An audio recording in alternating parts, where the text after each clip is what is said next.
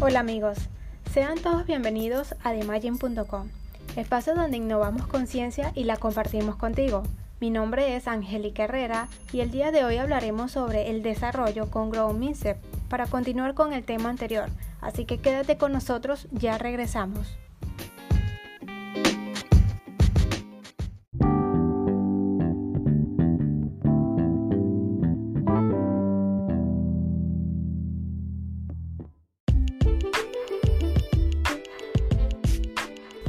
Bien amigos, ya estamos de regreso. Recuerda que este y todos nuestros podcasts podrás encontrarlos a través de nuestra página web www.demagin.com y a través de nuestras redes sociales también podrás seguirnos.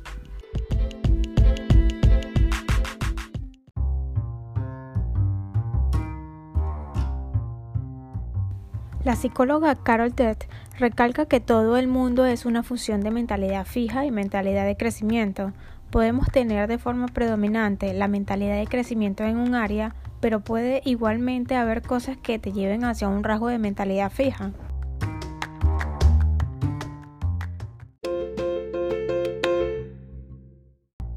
Algo realmente desafiante y externo a nuestra zona de confort puede desencadenarla, o si nos encontramos con alguien que es mucho mejor que nosotros en algo que nos hace sentir orgullosos de nosotros mismos, podemos pensar, oh, esa persona tiene la habilidad y yo no.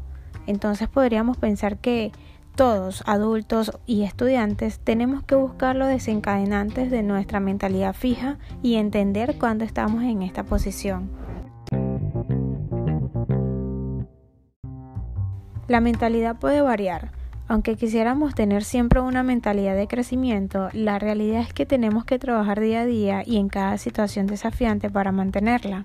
Lo importante es poder reconocer y detectar cuando estamos teniendo elementos de una mentalidad fija, para luego reflexionar y encontrar estrategias para cambiar. A continuación veremos algunas de las diferencias entre ambas mentalidades y te ayudará a identificar cómo mejorar.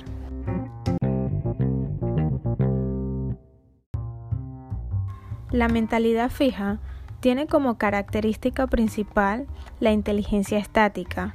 Esta conduce al deseo de lucir inteligente y por lo tanto una tendencia a evitar los retos, darse por vencido con facilidad, ver el esfuerzo como algo inútil o peor, ignorar las críticas que podrían ser de utilidad, sentirse amenazado por el éxito ajeno.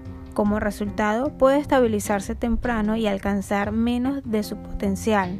A diferencia de la mentalidad de crecimiento, que su característica principal vendría siendo lo contrario, la inteligencia que puede ser desarrollada, esta conduce al deseo de aprender y por lo tanto una tendencia a buscar los retos, persistir en enfrentarse a los contratiempos, ver el esfuerzo como camino a la especialización, aprender de las críticas, encontrar las lecciones e inspiración en el éxito y como resultado alcanza niveles más altos de desempeño, si bien la diferencia de uno entre el otro son bastante distintos.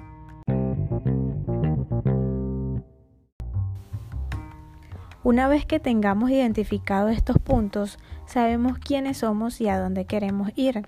Tras la práctica del crecimiento personal como profesional, Estamos de acuerdo que practicando alguna actividad periódicamente mejoramos intelectualmente de nivel y sin competir con nadie.